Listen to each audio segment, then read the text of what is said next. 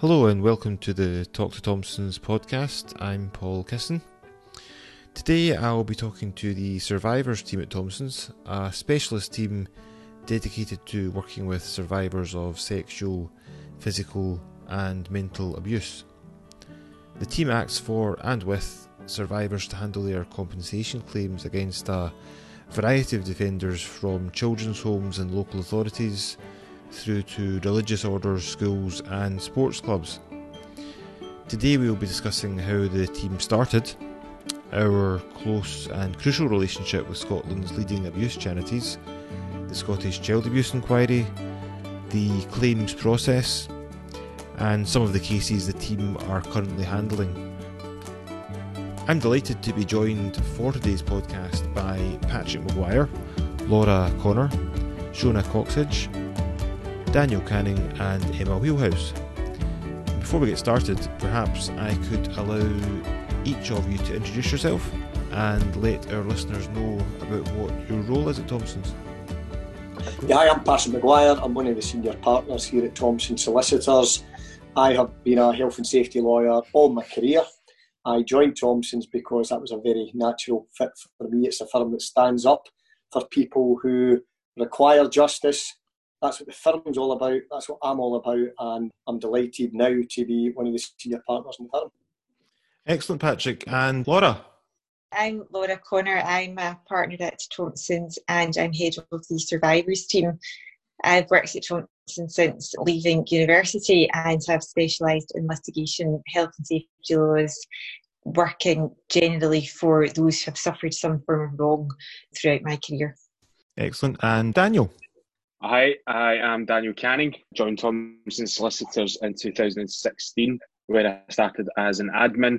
I then got my traineeship and completed my traineeship last year, so I'm now one year post qualified having worked within the survivors department for past three years.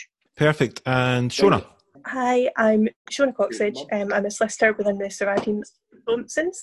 I've been with Thompson since the beginning as well. Um, I did my traineeship in the lung disease team and then moved straight into the survivor team where I've, I've been ever since. Thank you, Shona. Emma? Hi there, my name is Emma Wheelhouse. I am a trainee solicitor um, in the survivors team. I started at Thompson's two and a half years ago, which is terrifying. But I was doing admin work, the mesh team, before I got the opportunity to join this team, which I absolutely jumped at. And since then, my entire traineeship has been specialised in this work. Thanks for the introductions. Patrick, could you perhaps give us a little bit of background on how the survivors team started? Certainly, really, what this comes down to is the fact that Thompsons have a very well earned reputation for being fearless solicitors. We take on the cases that many solicitors shy away from. We're not scared about standing up to big corporations, big organisations, and fighting for everyone who we represent. That means that over the years we've been involved in some very high profile cases. And when survivors of historic abuse began to recognise that they required support and assistance of solicitors. They came to us as individuals and also some of the main charities who support those survivors of historic abuse also came to the firm to ask what support we could give. We began to take on cases and the number of cases that we are representing people in relation to grew and grew. We recognised very quickly that to be involved in these cases required a significant degree of expertise, but it also required a different approach to how the lawyers react. Lawyers required a different level of training. Their approach to client relations, their approach to the way they deal with the other side required to be very specific to these cases. And with that in mind, we set up a survivors team that was and is headed by my colleague Laura Connor, and those within the team have grown to those who are all part of this podcast now. How long ago did the, the team actually start? We began representing survivors of historic abuse just over three years ago. That was when those first survivors first came to us and when we first began discussions with those individual charities that I mentioned. And the number of cases that we are involved in has grown, and the members of the team have also grown during that time. Right, and how did we make it known to people that they could come to us in the first place? We've been involved in a lot of high profile matters that has necessarily and obviously attracted a lot of press and media attention. That has resulted in further survivors contacting us. Similarly, survivors often talk to each other and recommend solicitors. And as I mentioned, some charities that we work with also, uh, when they are asked who they may turn to, always say that Thompson Survivors team are the specialist lawyers that may be the choice for them. We are the only dedicated survivors team of solicitors in all of Scotland. No other law firm in Scotland has a dedicated survivors department. The only thing I'd perhaps add would be the the magnitude of the cases involved. So, speak to any of the charities we've, we've spoke to. Uh, organisations tend to underestimate just how many survivors there are out there. That includes the Scottish Government. I'll come on to talk about that, I'm sure, um, in more detail about the involvement there. But the reason I think that the department could be justified was because of how many survivors are out there that require assistance. Three years down the line, there's still so many more out there that we're, keen to speak to. And again, we'll come on to talk about that in more detail. But it, it was really the magnitude, even from someone that, that started the team. I myself underestimated just how many people out there would have been impacted on some level by the various institutes that we'll come on to talk about.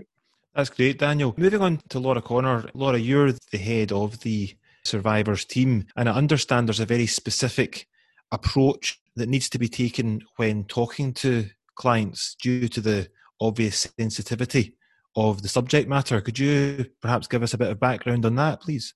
Yeah, sure. Um, and this is very important uh, in relation to how we work and how we deal with our clients on a day to day basis and how we deal with defenders or any other parties comes back to this trauma informed approach to how we work. Our focus from the outset has been on securing justice for survivors. We have wanted to ensure that our clients are at the heart of what we do. They are the reason that we do this work and that we're motivated and inspired to work in this very difficult area. Our team of lawyers are what is called trauma informed. I suppose to many people they won't know what that actually is or, or what that means it means that we've had further specialised training to help us understand the impacts of abuse and understand why clients present to us in certain ways. This helps us to have a better relationship with our clients. We can work collaboratively with them to make sure that they are involved in their case from the outset, that they are engaged in the process, that they are aware that they have choices that can be made throughout the case. And we make sure that we give them relevant and correct, appropriate advice at each stage of their case to allow them to make their own choices as the case progresses. Where did you get the training on this? Are there specific organisations that provide this type of training?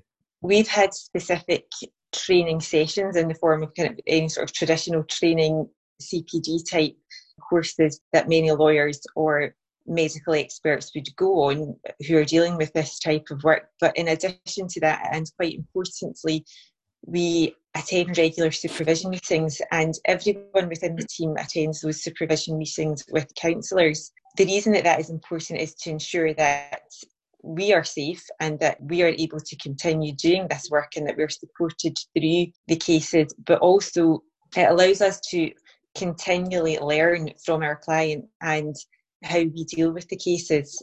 The trauma informed approach is developing continually through the teams. So as we gain more experience and as we deal with different situations and as we discuss those situations with our counsellors and with experts within the charities that we work with, then we become better informed as to how best to deal with our clients and the cases generally.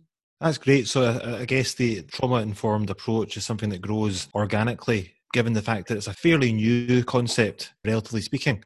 There might be people who are listening to this podcast who may be thinking about coming forward. What can they expect in terms of their first contact with the firm? What would that look like?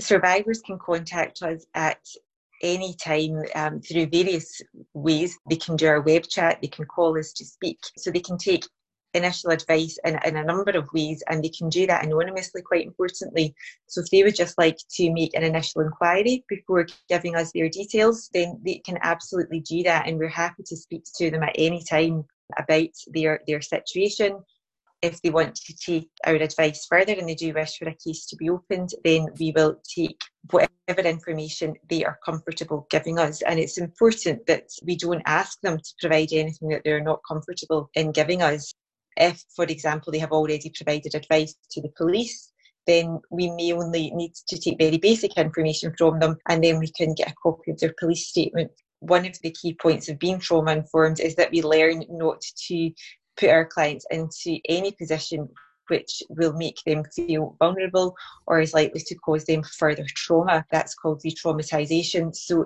we don't put any pressure on our clients to tell us any information which they're not comfortable doing. So essentially, we enable the, the clients to go at their own pace through the process. How has the lockdown impacted the initial contact with clients? Has there been any effect on that at all? Well, from my perspective, it hasn't really changed anything. Our team, are, we've always been quite a modern team, which has probably been to our blessing, is that straight away we were set up to work remotely and it's not changed anything for us. It has meant that we maybe check in on our clients a little bit more than normal. If a client's on the phone, our conversations can last a little bit longer because more than just the lawyer, you're making sure that person's okay because you know from the outset that that person is slightly more vulnerable potentially we do get a wee bit more calls and you probably do build up a bigger relationship with that client because you know you are aware of their vulnerability in that sense. Thanks, Emma. The next thing I'd like to move on to is the issue that the Scottish Child Abuse Inquiry, which is mm. obviously a major aspect of this area. Shona, I believe you have something to say about that.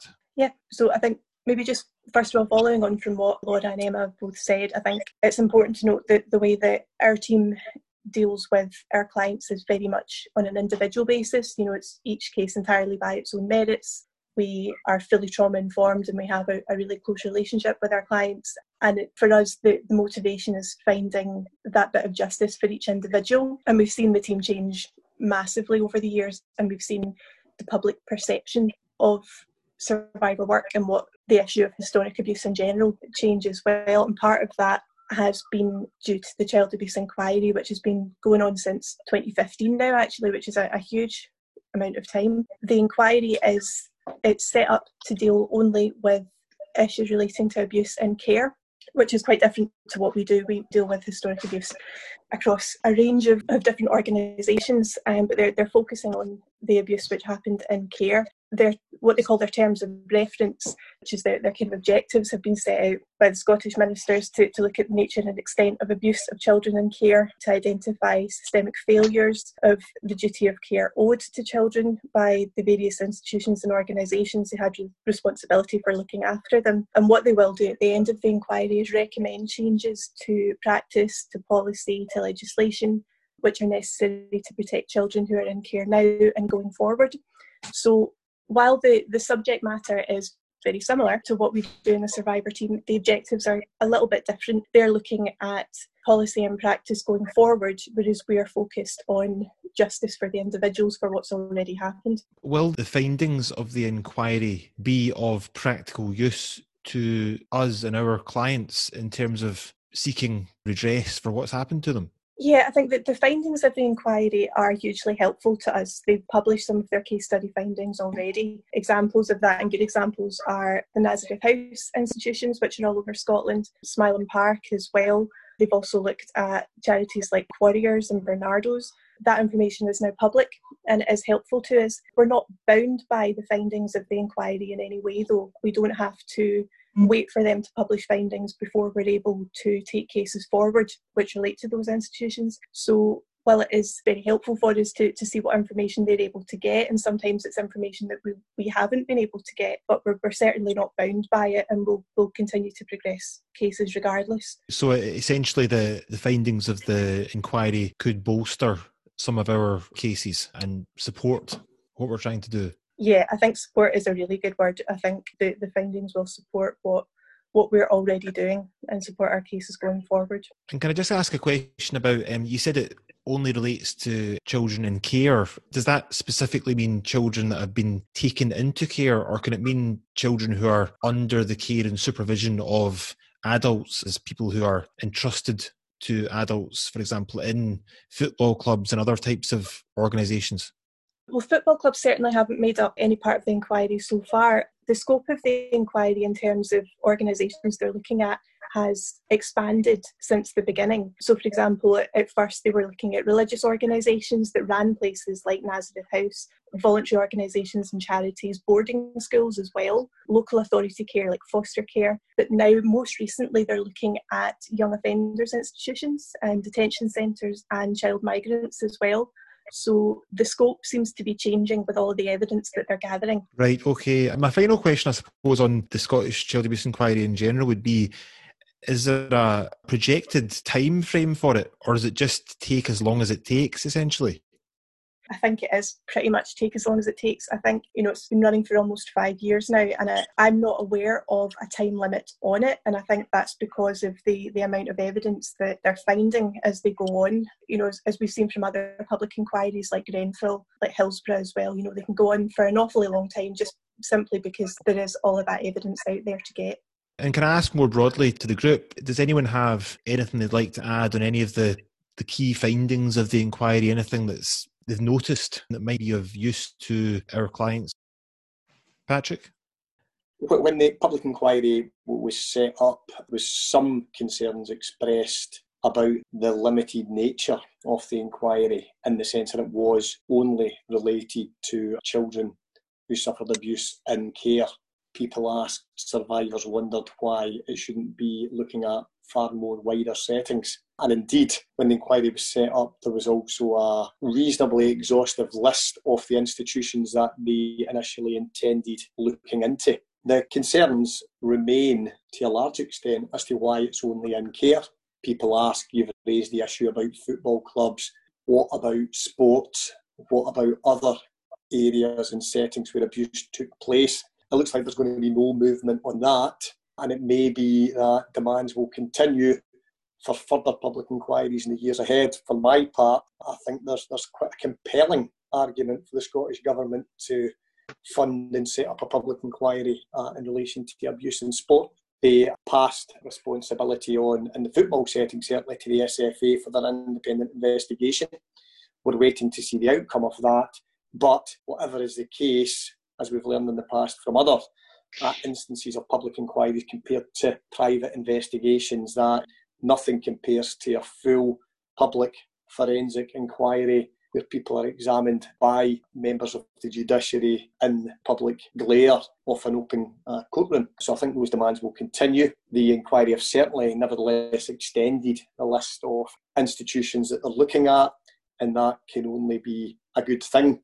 Coming back to the point you asked about what is in care, it effectively comes down to that old Latin phrase in loco parentis, that if the institution was at a point in time to some extent acting uh, in the position of a parent, providing whether it's permanent or temporary residential care, that's when they fall into the, the category of institution and setting that the public inquiry would look at. So that's why it covers boarding schools, that's why it covers uh, young offenders institutions. That's why it covers some of the um, religious boarding uh, institutions too. I mean, uh, my impression is that people listening must think to some extent, surely a public inquiry makes sense. Why would there be any resistance to that?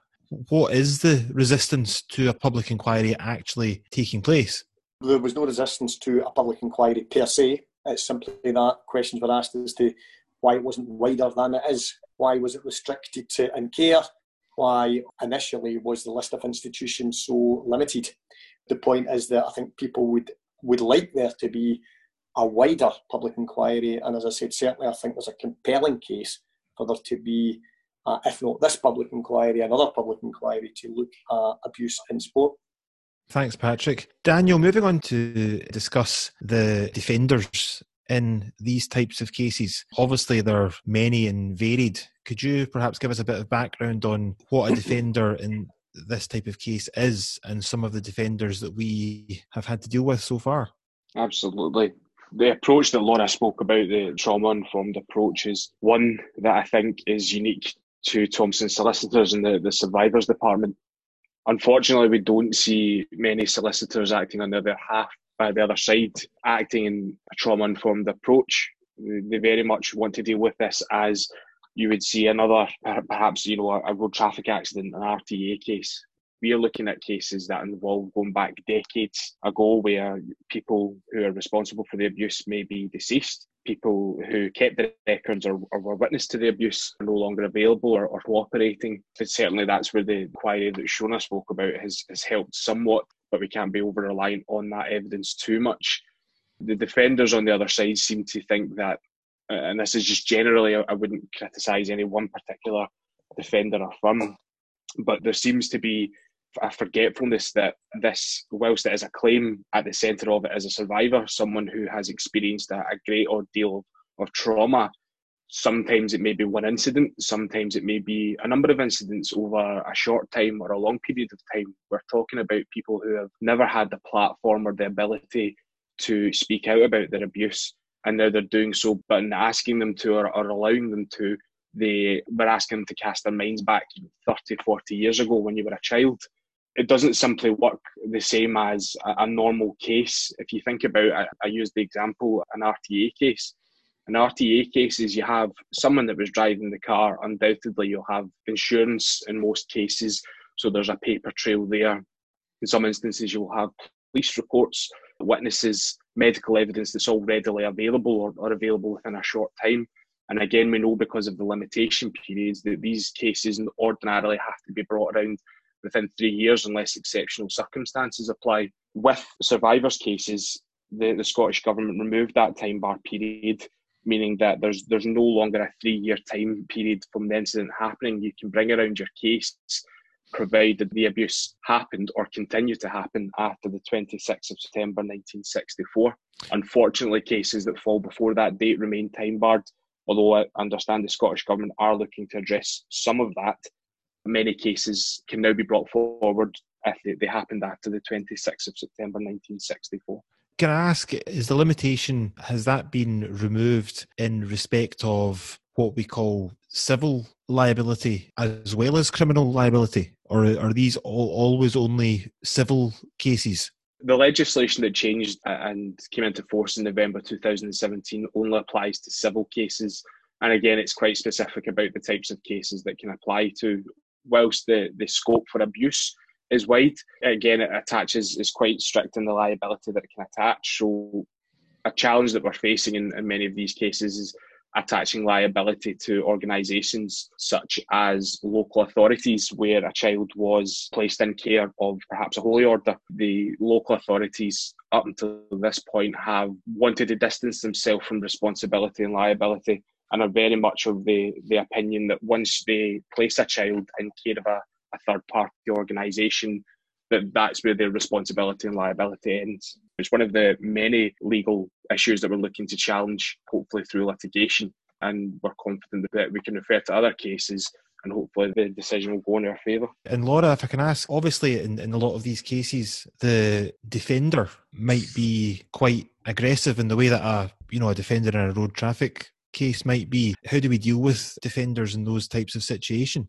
That's a good question and very topical. And that was one point I wanted to make along one other, if you don't mind. We've got a few cases ongoing in court at the moment, and this is allowing us to see just quite clearly what the defenders are, are intending to do with these cases and how they are going to deal with them. So, if I give you one example uh, from one of the cases, this probably gives quite a good flavour of what we are dealing with. And it absolutely is the case that the defenders' agents appear to be dealing with these cases as what they call the norm. They are a personal injury case, and so they will just deal with them in the same way that they deal with all personal injury cases. The specific example in one of these cases relates to instruction of medical experts. So, specifically to our team, we have asked our medical experts to accept instructions on the basis that they will also take questions from the defenders' solicitors. That is to try and avoid the client having to go to various different medical appointments, which is again the norm in a personal injury action. Through the court process, the defenders said, right, well, we want to get our own medical report. We said to them, could you please consider asking questions of our medical expert we have done a lot of investigation to make sure that they're appropriately qualified. They are entirely independent, as all medical experts require to be. And they said, no, we're, we're not willing to do that. Our client is entitled to obtain their own medical reports. So we said, well, okay, that's fine. We discussed it with our client. They were very anxious about that. They were anxious about having to go through all of the history of the case again when it perhaps wasn't very necessary for them to have to do that. And they said, right, okay, well, we will do it, but please could you just ask the expert to give me a framework of questions so that I know what to expect? And the client had also done some research online, as had we, and it wasn't apparent that this was an expert who normally worked with survivors. So we said to the defenders, well, our client will engage, he's willing to do that, he's not very comfortable with it, but could he have a framework of questions so that he can prepare? And he also wanted to speak with his own counsellor about that to make sure that he was ready for the meeting. That was just refused. And there were arguments that went back and forth several times about why that was necessary and why it was a reasonable request. And if our client hadn't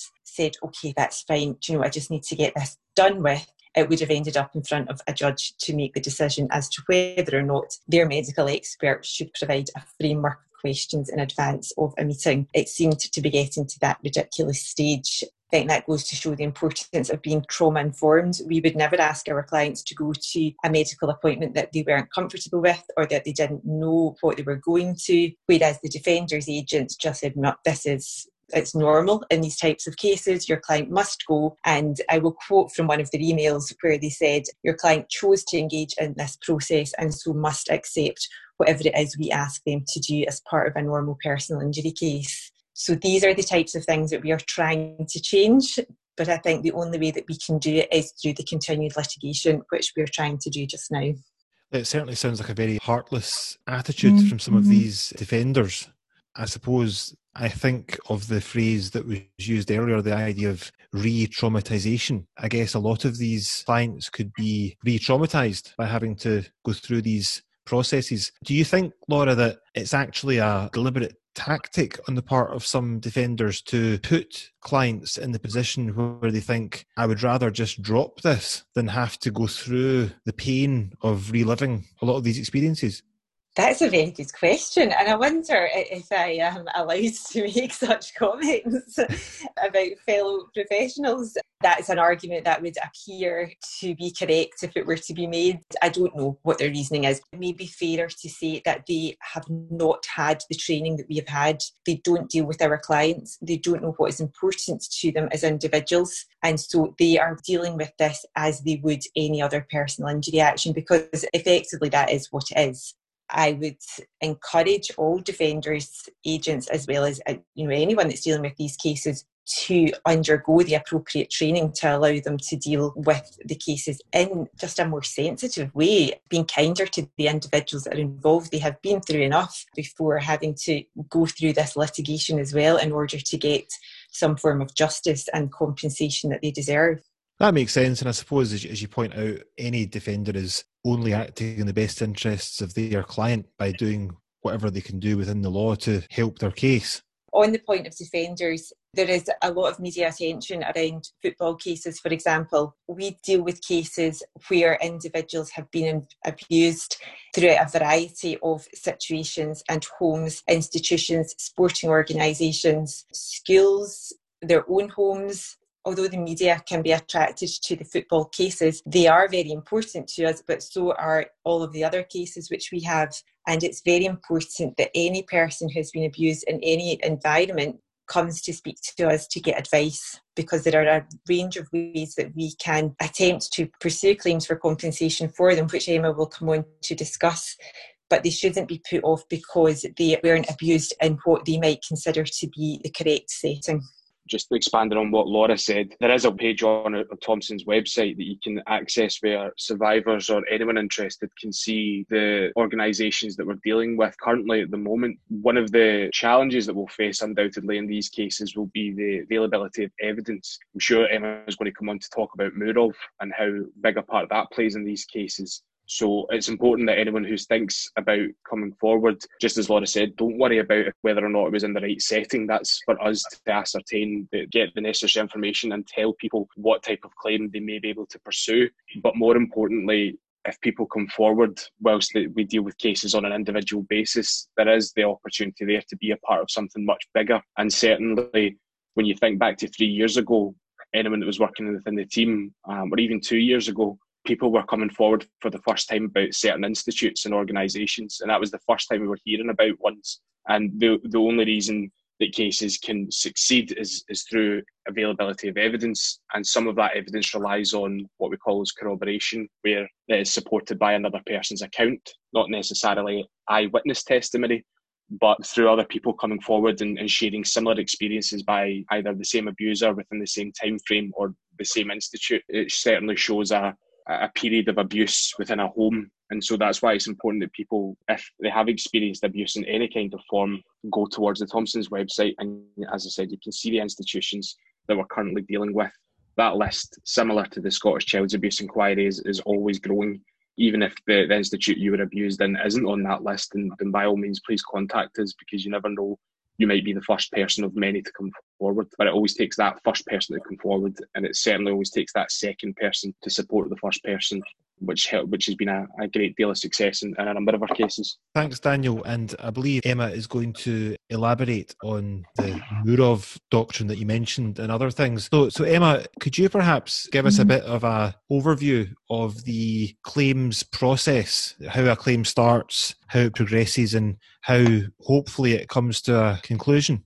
I think the simplest way to, to explain our process, because um, it's, I think it's easy as lawyers just to say, oh, this is like any other civil litigation, but in actual fact, um, if someone is listening to this and they wonder, you know, really what I would, would I be getting myself into if I, if I take that? Because for our clients, it's different because to them it's an absolute faith. For someone picking up the phone, putting a message in, sending an email, we can be the first people that they ever speak to and that's different from when Daniel's speaking about a road traffic accident. It's it's a different kind of environment because for us, we could have somebody exposing an incredibly vulnerable part of themselves in order to, to try and get some justice and closure that they you know, so rightly deserve. So for them, it'll be one of the most scary and, and daunting experiences that they're ever going to have. So putting myself in, into their shoes and listening to this kind of podcast to understand what that journey will be, the first thing I'd say is this is not easy. It's a long process and there's a number of different options because of the variety of different defenders, because of the variety in each case being taken on its own merits, the case can fall into. And that's our job is to, to put it into that category and understand what it falls for. So from a perspective, if we're looking into whether or not we can take a civil case forward for somebody. The first steps for us is that we try and get some information from them and then we start the evidence gathering process, which quite often can be the most challenging part. And that's really down to the historic nature of these cases, is that you're battling against time because records can be destroyed. You know, you're really trying to dig back into the past to see what you can bring back to have the strongest case for that individual that you possibly can and evidence falls into a variety of different things. The most straightforward being records of somebody being somewhere, whether that be a school or whether that be in a care home situation, or even for in some of our football cases, record that person was on that team. Everyone, we try and find a fingerprint of somebody being there. And then it comes down to different types of evidence, and that's when Daniel had touched upon is the Moorov doctrine.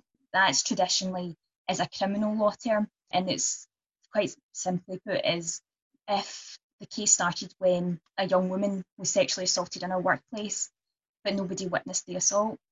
But by speaking out about it, another number of individuals came forward of different women who had all been assaulted by the same person. And because of that, they all came together and could support each other.